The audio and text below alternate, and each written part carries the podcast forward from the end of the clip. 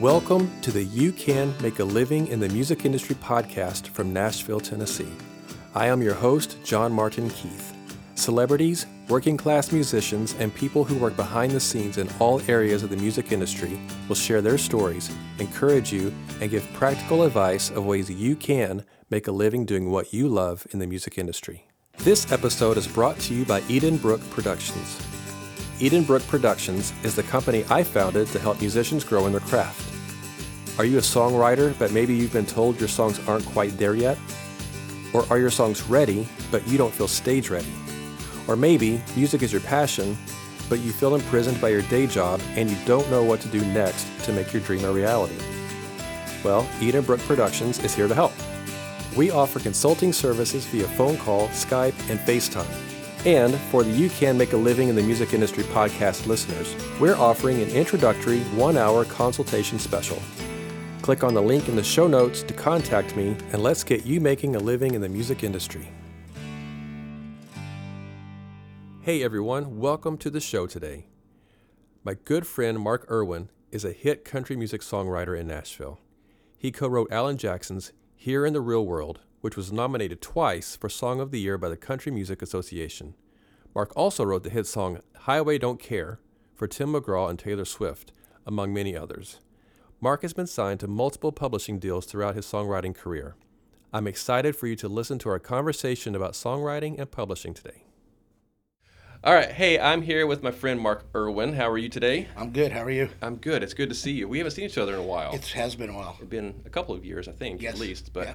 You and I met uh, actually delivering pizzas Mhm. uh, uh, in Brentwood, and that was a fun time in life. You know, I was out on the road touring and part time, and and then when I was coming home from being on the road, you know, I had a job to go to at, at the Mhm. time that I Yeah. needed, and and I met you there.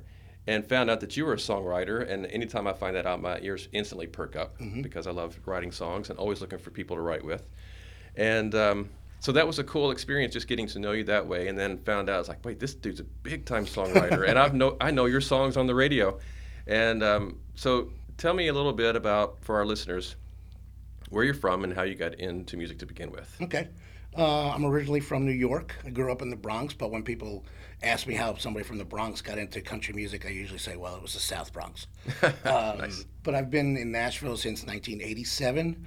And I was lucky when I first came to town. Like, I think within my third day in town, I got a job at the Bluebird Cafe. Nice. Wow. Um, I was working as a busboy, barback, and that led to bartending. So I was there about five or six years altogether, and that was just a great outlet for me to meet people in the music business. And Sure. I've made some relationships, co-writer relationships that I'm still people I'm still working with today. yeah, All these years later.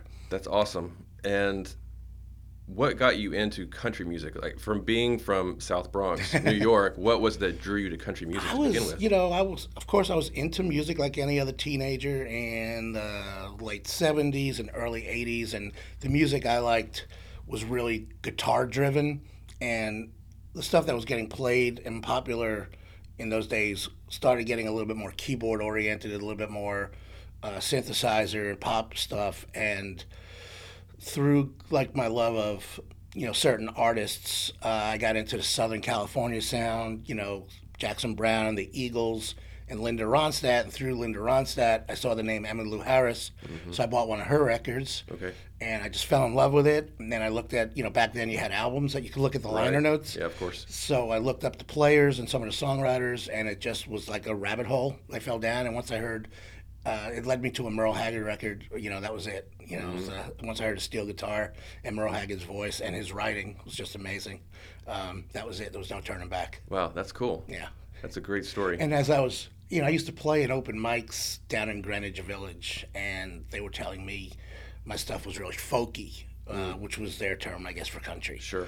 So I just decided, you know, I knew the business was here. I knew the, the songwriting business and the uh, recording business was here. So I just packed up the truck and moved to Nashville. Awesome. How long have you been writing songs? You know, once I started learning the guitar, I felt like I was always kind of making things up. I, I would learn songs. Like I was really good at picking up chord changes. Um, so I was like started throwing in my own words to like melodies of songs that I knew. And then I realized you can get arrested for that, Right. or sued. So uh, you know, I started writing my own. But really, since I started playing the guitar, I, wanted to do my own stuff. How long have you, know. have you been playing? Since I was a teenager, since I was probably 15, 16 years old. Okay. You know, you'd think I'd be better by now, but you know. Uh, no, you're actually a pretty good, Thank pretty you. good player. Thank so uh, I remember when, because you and I have written a few Mm-hmm. songs together over the years, and I remember sitting down the first time and you threw out some lick, and I was like, oh, like, this dude knows what he's doing. That's really good. and truthfully, over the last few years, you know, um, here in Nashville and co-writing uh, Pro Tool rigs and other, um, you know, com- computer studio stuff has gotten to be really popular. Yeah. And I just had no interest in learning about that stuff, so I kind of focused more on the guitar and felt like I had more contributions to make that way. Well, Yeah. You know, getting better at playing, maybe coming up with some riffs that became signature riffs, and you know, so yeah, I just you know, guitar nerd. I get it. I, I am too, so I understand Yeah. that completely. Yeah. So, okay, so once you got to Nashville, did you have any contacts with people before you got to town? No, or I was it just- you just show up and here we go. Yeah, actually, pretty much. Um, I came to town. I, by the time I got to town, it was a Saturday, and I, I got a motel on Broadway. I got a motel room in a place on Broadway that's no longer there, and I got the Sunday paper the next day, and um, there were ads back then for roommates wanted, you know, and I don't know if I'd recommend doing that, rooming with a stranger these days, but uh, that, you know, I was dumb. I met a guy, and I was lucky, and he was a great guy, and you know, we sh- we got an apartment together, and um, the one name that I had, the one um, organization that I knew of was the Nashville Songwriters Association. Right.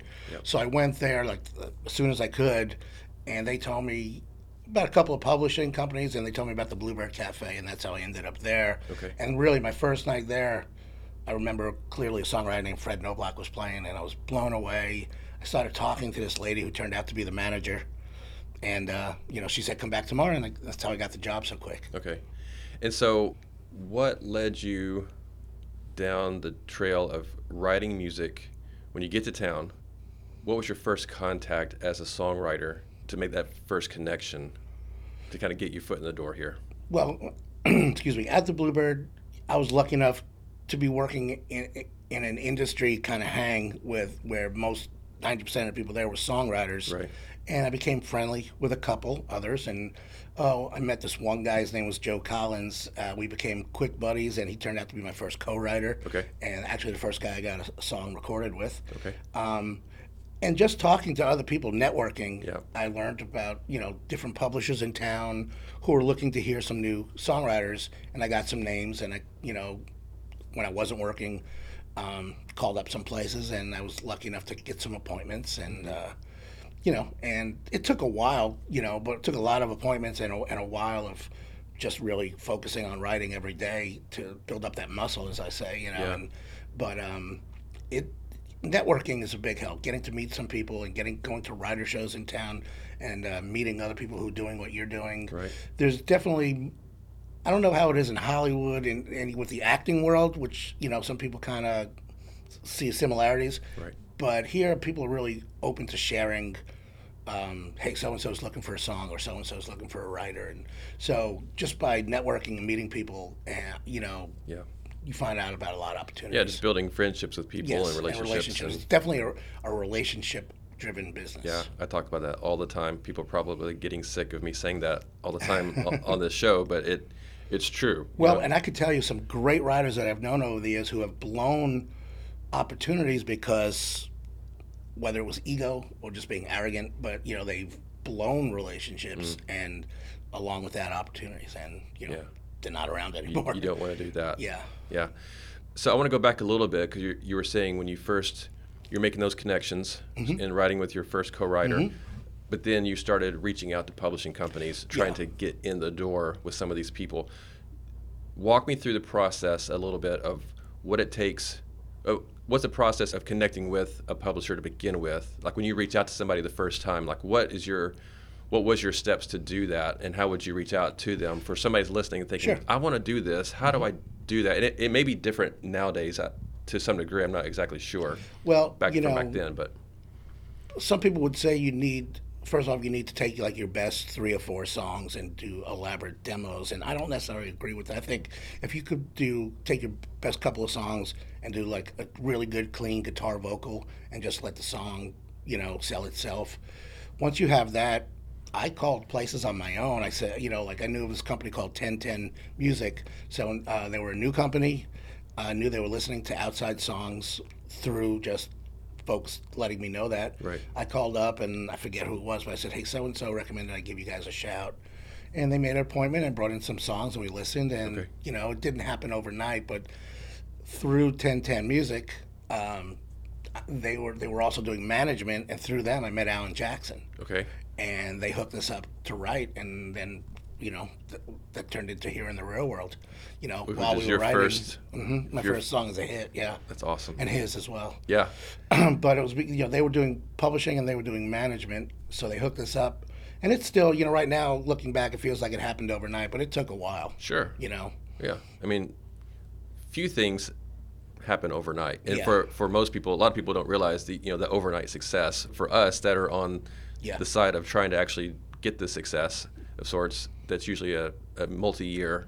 So I was situation. really lucky that, you know, they were starting to like the songs I was bringing in, but they were a new upstart company, so they didn't have the money to like say, "Hey, come write for us full time." You know, we'll pay you a draw. You know. Oh, yeah. So I was still working at the Bluebird at night and still meeting people and getting to hear people. And I'll tell you, being there every night and hearing some people play, I knew I had my work cut out for me because. You know, yeah, there were a lot of ones that you knew weren't going anywhere, but every once in a while you heard somebody. You know, I, I was there the night Tony Arata played the dance for the first time, Yeah. and like I was just like, whoa. Yeah. so you know, it was an inspiration to like get better, because I'll admit when I first started working at the Bluebird, you know, I was young and I was single, and we kind of partied a lot, and we stayed there, we stayed out till late at night, and I slept a good portion of the day, and just got up and went back to work, and I, after a while, I realized this is not why I came to town. So um, uh, I kind of you know disciplined myself to make sure I was writing every day. That's good. Yeah. So your first hit is "Here in the Real World" with Alan Jackson. What, like, when you found out that that song was going to become a number one, like, what was your first reaction to that? Well, you know, first off, that song at first was recorded by somebody else. Oh, really? artist named Tony Perez. Okay. He was on Warner Brothers. It never came out. His album never came out. I don't know. I don't know exactly what happened, but that happens occasionally. So the song was still available. Alan, you know, uh, subsequently got a, a record deal on Arista Records. He cut an album. He didn't cut here in the real world, and the album was delivered to the label, and they said this is good, but I think we still need one, you know, one song, one identifying kind of song. And so the, the president of the company, I think his name was Tim Dubois, he asked, let me hear other songs that you have. And one of them was here in the real world, and he just said, man, this one. Mm. And Alan was a little bit afraid of it in the beginning because he thought it might be a little bit too rangy for him to sing. Okay. But they went in and cut it.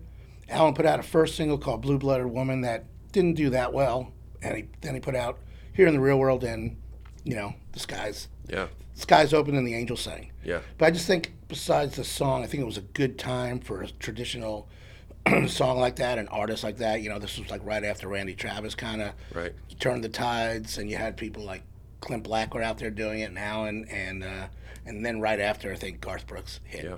But um, so the feeling of I knew the song was out. I tell this story because I was still tending bar when the song was out and climbing the charts.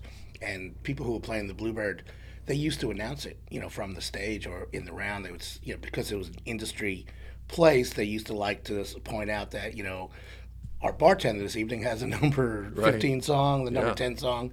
And I noticed that uh, people were coming up and congratulating me and ordering their drinks, but they stopped tipping me.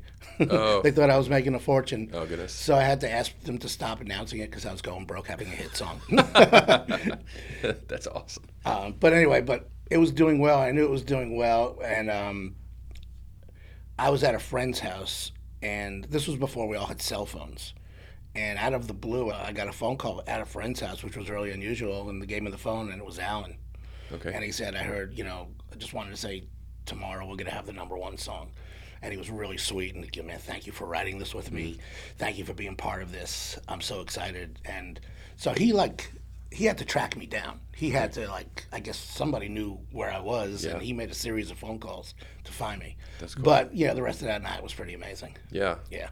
That's awesome. Well, congratulations on that. Thanks, thanks. b- very belated. Well, no, song Still, Congratulations. the song still means the world to me. Yeah, Yeah. and it's still doing great. I mean, it's Yeah. Mm-hmm. every time it comes out on some compilation or whatever it is. I And mean, it's all, it's been recorded a few other times. George Jones recorded it on a uh, an album he did called Hi- "Hits I've Missed" and one I didn't, Oh, that's which cool. was a real you know honor.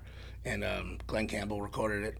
really, I didn't know that. Yeah, he had Alan's publisher at the time was a company called Making Music, and Glen Campbell was one of the primary owners of the company. Um, so he owned a piece of it, you know, and he did an album when he used to play out in Branson, live from Branson.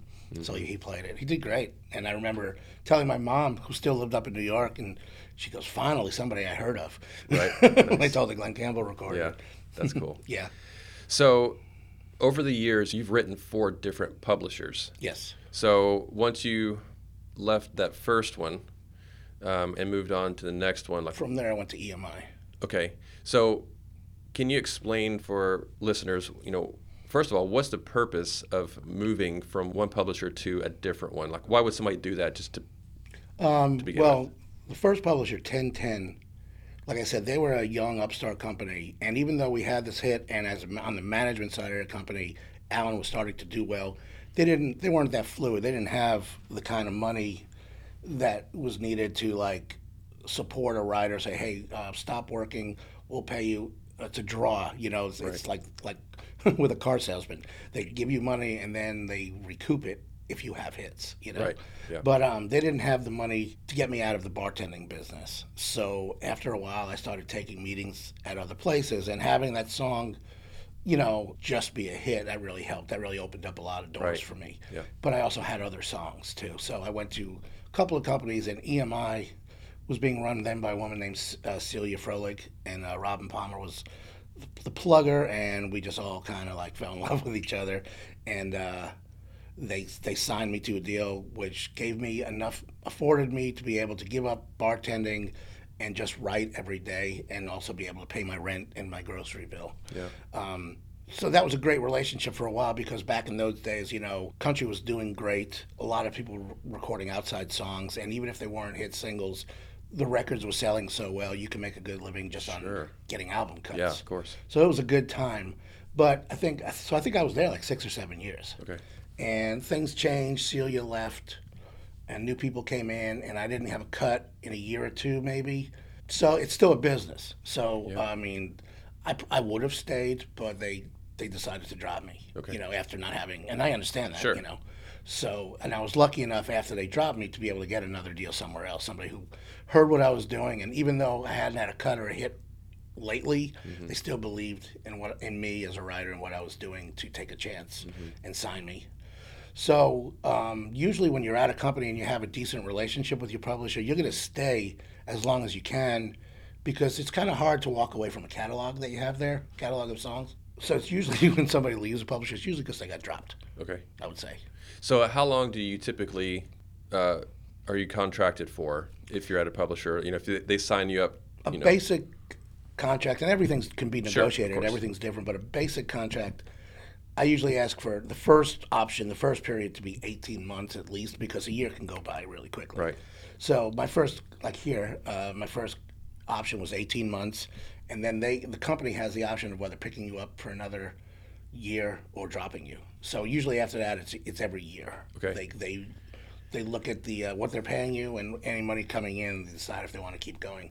So a contract could be like your first option, first year plus like say two or three options. Okay. That it's usually in the public, the publishers. Uh, the publisher usually has the power. Okay. And how many songs do you typically have to write within a year to be able to? Do they have a? They used to so- talk about quotas. I don't know if they talk about it so much these days, but it used to be either like back then it was a lot of two-way co-writes, and these days it's a lot of three-way co-writes. Okay. So it's usually twelve songs, hundred percent, or twenty-four co-writes. But if you're writing every day, if you're doing it every day, you're gonna write more than that. Of course. You might not demo them all, but you're gonna write more than that. Yeah, yeah, You know, if you're really doing it. yeah. Is there an average amount of songs that need to get placed on an album for with somebody during that year or Well, these that? days, you know, like I said, you know, just getting an album cut doesn't necessarily generate that much income. So, you know, singles are where it's at in country. You still, you know, um, but there's also there are movies and TV shows and other streams of income from songs. Uh, here at Sony, they have a, a sync department, which just it's uh, you know S Y N C. Right. They try to synchronize. Um, songs to be used in movies or TV commercials or TV shows and and when they're used there you know they negotiate a price and a contract for those and so you have you know that money coming in as well Yeah. so, but if you have nothing going, you know, usually a company will, you know, at least give you two years, two and a half years to get to get something going. Mm-hmm.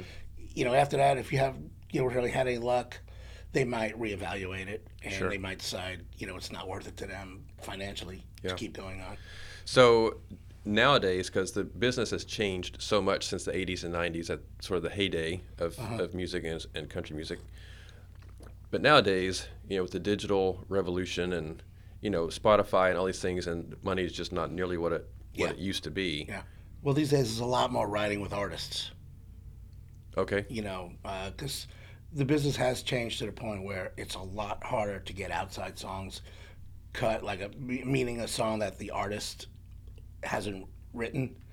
Um, these days, it seems like when an artist gets signed to, they usually have their own group of friends or posse, as I call it, of guys that they're riding with before they even had their deal, and they usually kind of come in and they continue doing that. And a lot of those riders who are friends say, like here, there's a, uh, an artist named Mitchell Tenpenny. He just got signed. Sony. He had a hit last year with a song called "Drunk Me," um, and I know for example, some of the folks that he was riding with before he had a deal, he's still riding with them. So those guys are getting publishing deals because they, they're so they're aligned with an artist, Right. and like chances are they're gonna be all over his record and hopefully have a single or two. Right.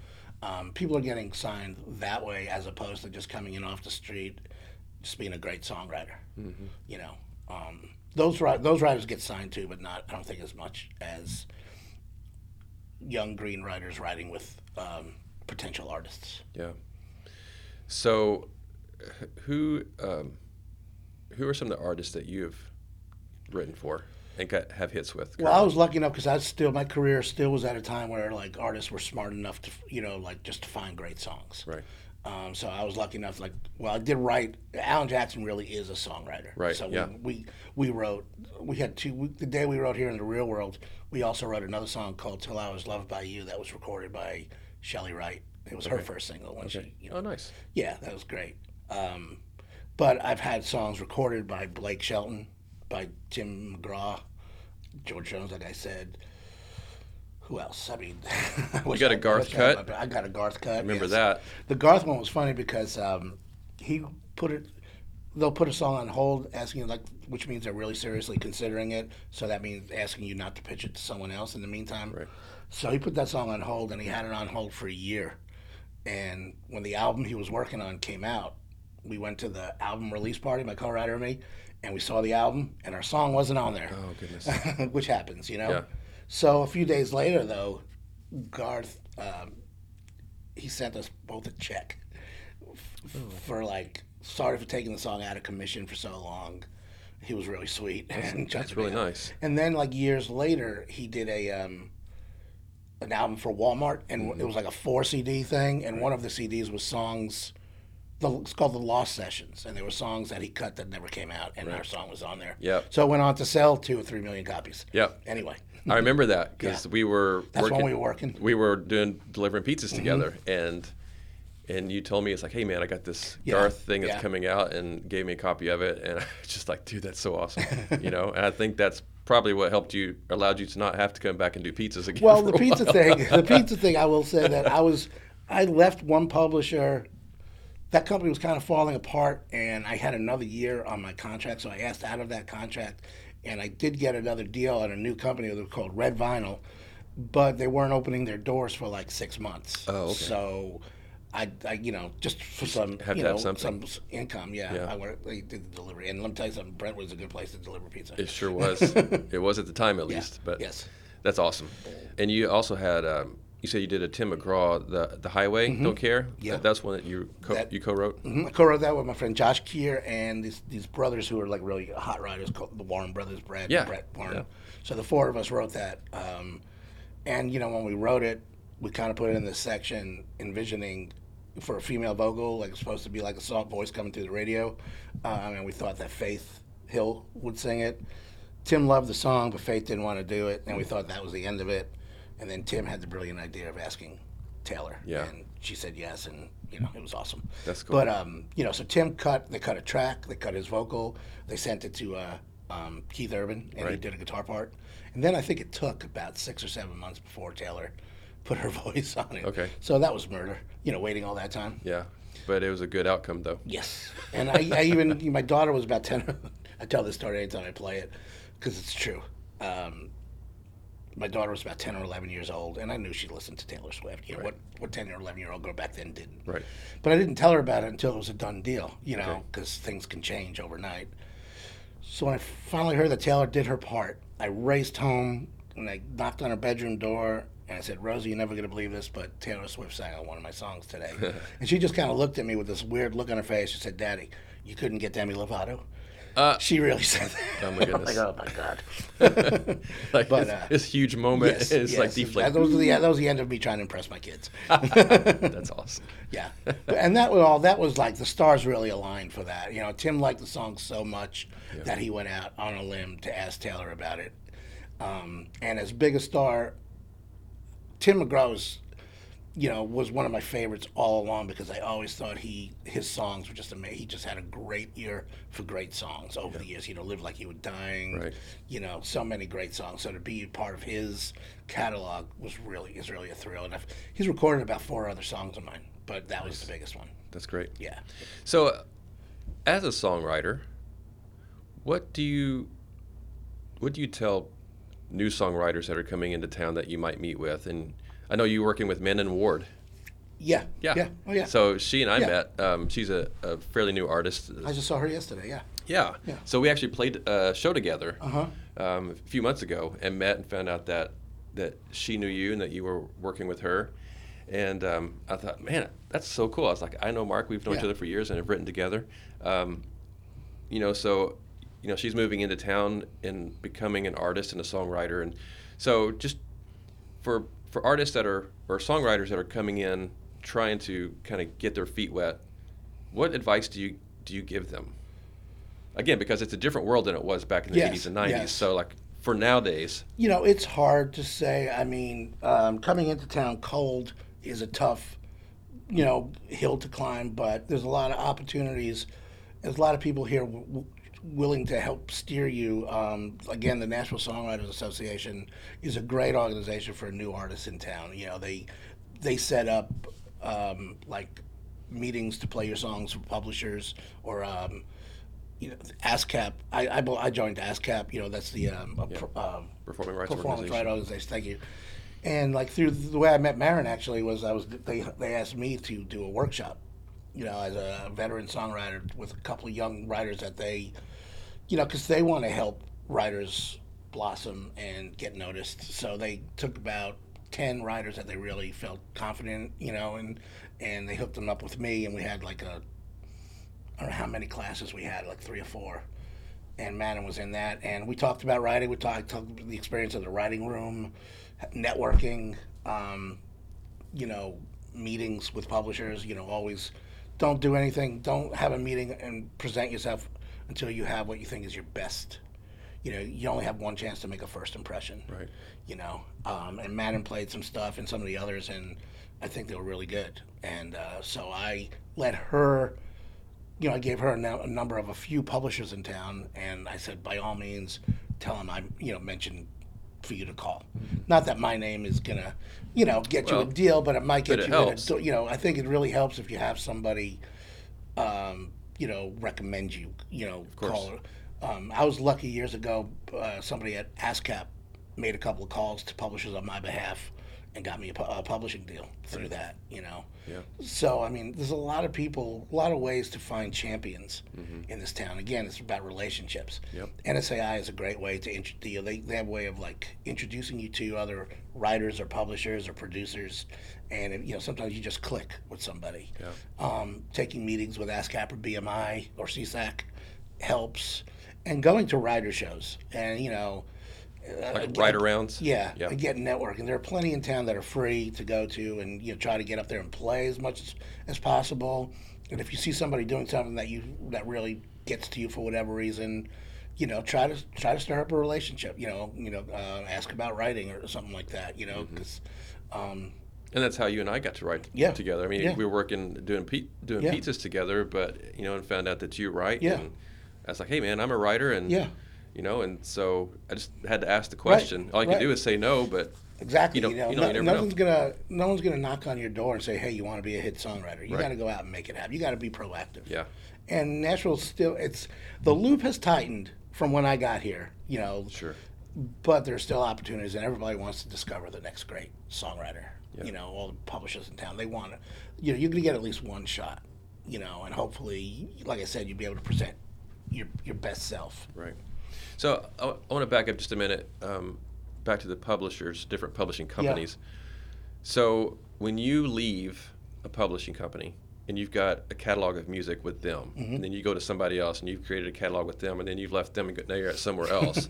what happens to those songs? Are they still getting pitched? Hopefully, you know, uh, or I could. I still have the option of pitching them. And sometimes, when you do well and you make it, you know, you start with a new publisher, you want to get co-pub.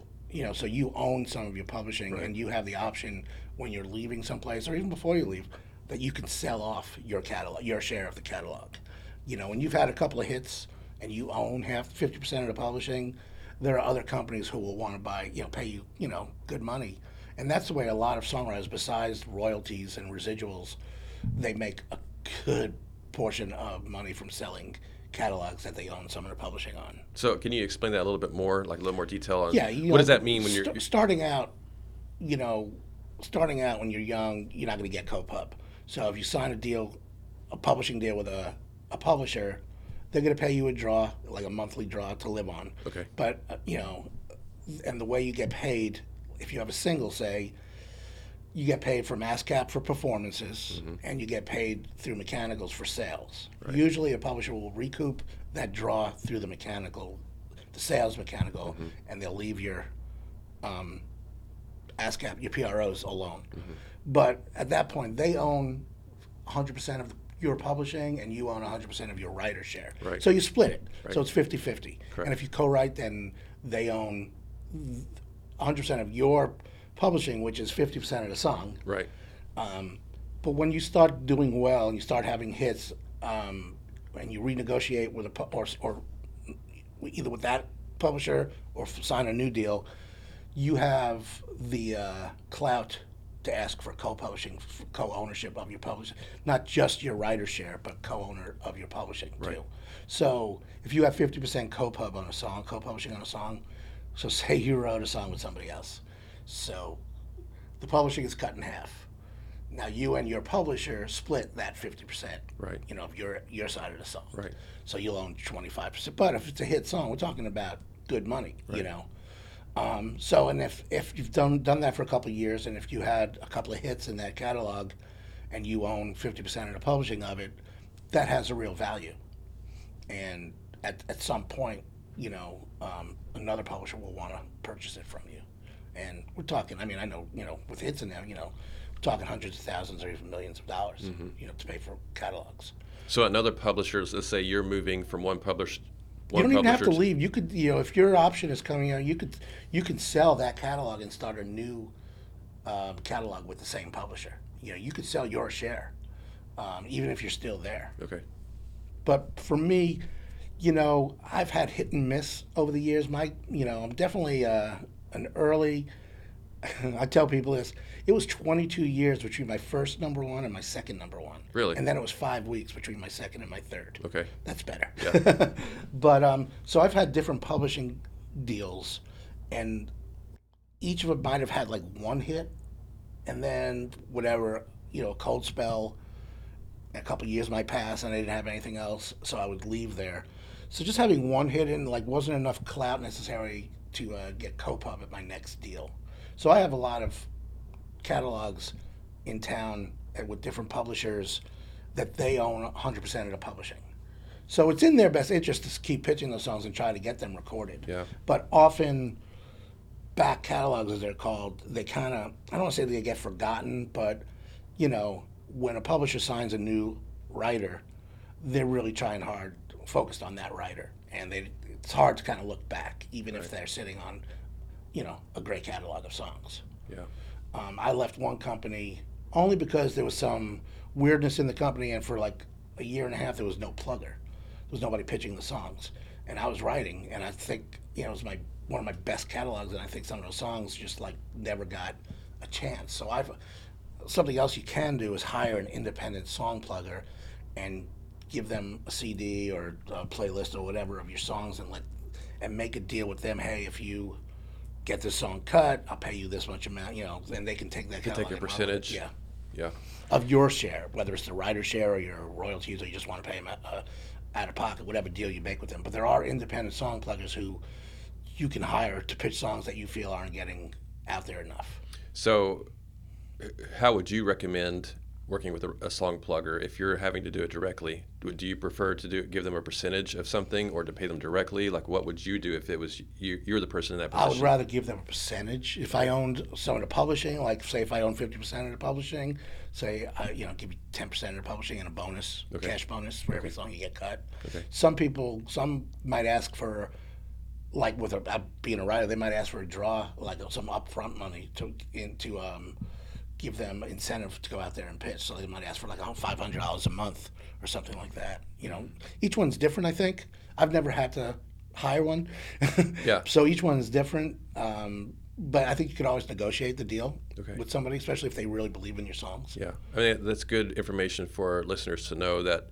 Even if you're an independent writer, right? even if you're an independent, you don't have a publishing deal. If you own all your publishing, Mm-hmm. you can hire somebody just to pitch it and work out a deal with them. Yeah, But you do need to register. If you're going to try to get songs recorded in the mainstream, you do need to try to, you know, join one of the PROs, ASCAP, BMI, or SESAC, because they're the ones that are going to be collecting the money for you. Right. Um, if you have a single out there. Yep. Or anything, or TV, or Yeah, right, anything, exactly, like, yes. anything like that, Yeah. or even uh, when you're performing live. Yeah. Yeah. You know, you, you uh, send in your set list, and then yeah. You get paid. And a lot of people don't take advantage. Yeah, I know. Um, I didn't take advantage of it either, but a few years back, I had a song that Jimmy Buffett actually recorded. Oh yeah, I remember and that. um, he was it was the like the name of the tour and he was playing it every night and like a couple of years later i went back to ascap and we did talk about that and i did get a check for like like um, uh, what do you call it a retroactive check for some of that stuff for Okay. live performance Nice. I need to. I, I, I'll be honest. I need to actually do better about that because you don't think about it, you know, and you get out. busy and yeah. But when you're playing out all the time, like as an artist, Mm-hmm. you know, I'm out playing all the time, and I need. And I, if someone i don't know are you playing out where other people are making money like they're selling tickets and you're getting to play and they're making money from you playing uh, because sometimes, if not all the somebody's making money off of you playing, that's when you deserve to get your performance royalties. Yeah, yeah. If it's nobody's making any money on the deal, then I Yeah. Mean, you know, it's all you know, just a faith, good faith Yeah, stuff. sure. Yeah. So now you are signed with Sony ATV. Mm-hmm. That's where we're hanging out today, is in their writing room. And so, how long have you been signed with Sony? Um, I've been here now 18 months. I just started my sec. The, I'm in the first month of my second option. They picked up my option to at least for another year. Thank Okay. God. And they were really great. I came in. I came here a year and a half ago. I left a company that was just really disappointing, and I, you know, came here and you know they knew my track record. They knew I knew how to navigate the waters of meeting people and writing with people, and you know, I definitely, I definitely fall into the veteran songwriter cate- category, which which is good and bad. And they, you know, they liked what they heard, and they liked me, and they, you know, definitely took a chance. And uh, so through this year and a half, these days it's pretty hard to get an outside song cut. There are a few writers still doing it, but for the most part, most of the stuff you're hearing on country radio, the artist or the producer is connected to the song in some way. It's just the way it's happened. You know, I mean, it was always it was happening like that in L.A. and New York for years, and Nashville's finally catching on to that. So um, Sony has had has the clout enough to hook me up with a lot of, of young artists, artists who are either signed to labels or they're they believe it will be signed to labels, and trying to develop those relationships. And you know, you don't click with everybody, but there's a couple who I've come to feel now not only are good writing partners and they're great singers, but they, I consider them friends because you know you can't help but, but be in a room with somebody writing songs and spilling your guts or you know a few times and not like developing a relationship you know more than just professional Sure. so through sony um, you know where other company might not have had the ability to hook me up with a few of these young artists that was a real benefit being here Okay, and so that's a that's an advantage compared to being with some of the smaller, more boutique. who might not have access to those artists to, Okay. hook, to get me in the room with those artists in the first place Gotcha. yeah Awesome. because a lot of a couple of those artists you know that i'm that i've have built up a relationship with they write here as well Mm-hmm. you know Okay. Sony has the, uh, you know, being a worldwide organization, you know, they have not just writers, but you know, artist writers as well. You know, Right. Yeah. Do you have any last bit advice for any writers um, that are looking to make a living in this industry? Yeah.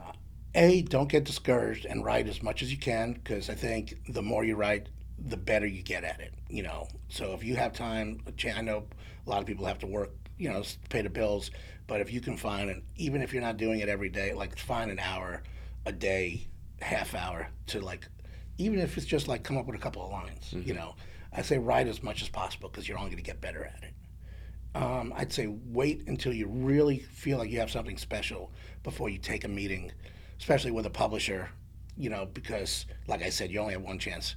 You know, if you come back, if, they, if you have your first meeting and you didn't impress them, you didn't blow them away, they might not want to take a second meeting. So I think you want to, you know, when you really feel you have something good, you know, I'd say wait until that moment before you try to get into a publisher, and don't just bring them one song. You know, anybody can get lucky writing one song. You might even get lucky writing two songs that turn into hits. But uh, if you can write four or five, you know, then you're probably a writer. Yeah. sure. And I'd say too, you know, for someone just starting out, you don't have to spend thousands of dollars on elaborate demos. If you're just sitting there writing a song on a piano or on a guitar, and you can, you know, perform the song like that, a clean guitar vocal or piano vocal, um, I think is enough. Okay. If you're writing real pop stuff that has has more to do with the track and the feel, that's something else. But that's not what I do, so I'm not Right. I don't, know how to, I don't know how to um, advise on that Sure. so much. And I think you know, listen and try to meet as many people who are writing and try to you know, inspiration comes from like you know being impressed with somebody else's work. Mm-hmm. I used to. I couldn't wait when I worked at the Bluebird and it was a good show that night. I couldn't wait to get home and pick up my guitar and try to write. It was just, I was just that you know inspired. Yeah. So inspiration is important. Yeah. Let me ask you real quick. Um, if you're doing a demo, or, or even if an artist has put out, you know, an indie album and they're wanting to pitch to a publisher, you know, for their songs to be recorded by somebody else, how important is the the person singing, the vocal quality? You know, because it's all about the song. We can Yeah. always say it's all about the song, and they You can. wanted can- somebody who's gonna sell the song, Right. And I don't. Sing I mean, do they have to be. Carrie Underwood? They don't have quality? to be Carrie Underwood, but they got to be good and got to you know and sound like the genre. Like um, Yeah. I don't sing my own demos, so if I've written a song, if I'm demoing a song that I didn't write with an artist, I just wrote with another writer, and neither of us sing, we try to find somebody who has the same kind of quality as some of the singers who are out on the radio today, because those are the people we're going to be pitching it to Yeah. and they they want to hear as or the producers or the A and R people at their label want to hear as much as they can. See, will this work on radio? Yeah. You know. Yeah. So if you don't sing very well, but some people who think they don't sing very well are real stylists. I mean, Right. You know, look Yeah, at there's a Kristofferson or somebody like that. Yeah. You know. Yeah. And these days, I think people are open to finding something unique. Sure. You know. Yeah. But that being said, as long as the melody and the lyric can be heard, I think that's the most important part. Because if a, if a publisher likes a song, they can always shell out the money to, to do it. Have somebody else do it. Yeah. Yeah. Yeah. Yeah. Cool. Man, thank you so much for your Sure. time. Thank This is awesome getting to reconnect with you Yeah, you and too. and just learn more about you and your story and be able to share your expertise with. I would say another advice is don't be afraid to ask people what if they want to write or if they if you can come in and lit, play them songs because you know sometimes we're a little bit shy or a little bit nervous, but you know if you want to get things out in this world, you got to ask for them. Right. You know, one's just you know ninety percent of the time, no one's just gonna give it to you. Yeah. You got to ask. Yeah. So don't be shy about that. You know, make your presence known. Yeah, yeah. Well, we've written a few times over the years together, and I want to write with you again. Sure, So sure. there it is. It's on tape. we'll do it again. It's on digital. We'll do it. It's on digital. We'll do it again sometime. But Cool. Again, thank you so much. This has been awesome. And, Thank you. And I, am excited for people to get to hear um, what you've had to share today. So, Cool. all right, man. Good to see you. You too. Thank you guys so much for joining us today. I really hope you enjoyed my conversation with Mark as we talked about songwriting and publishing in the music industry. And I really hope you take the information that he's given and that you will apply it to your life and to your career as well. Remember, Edenbrooke Productions is here to help if you need consulting services via phone call, Skype, or FaceTime. Be sure to let us know how we can help you begin to make a living in the music industry.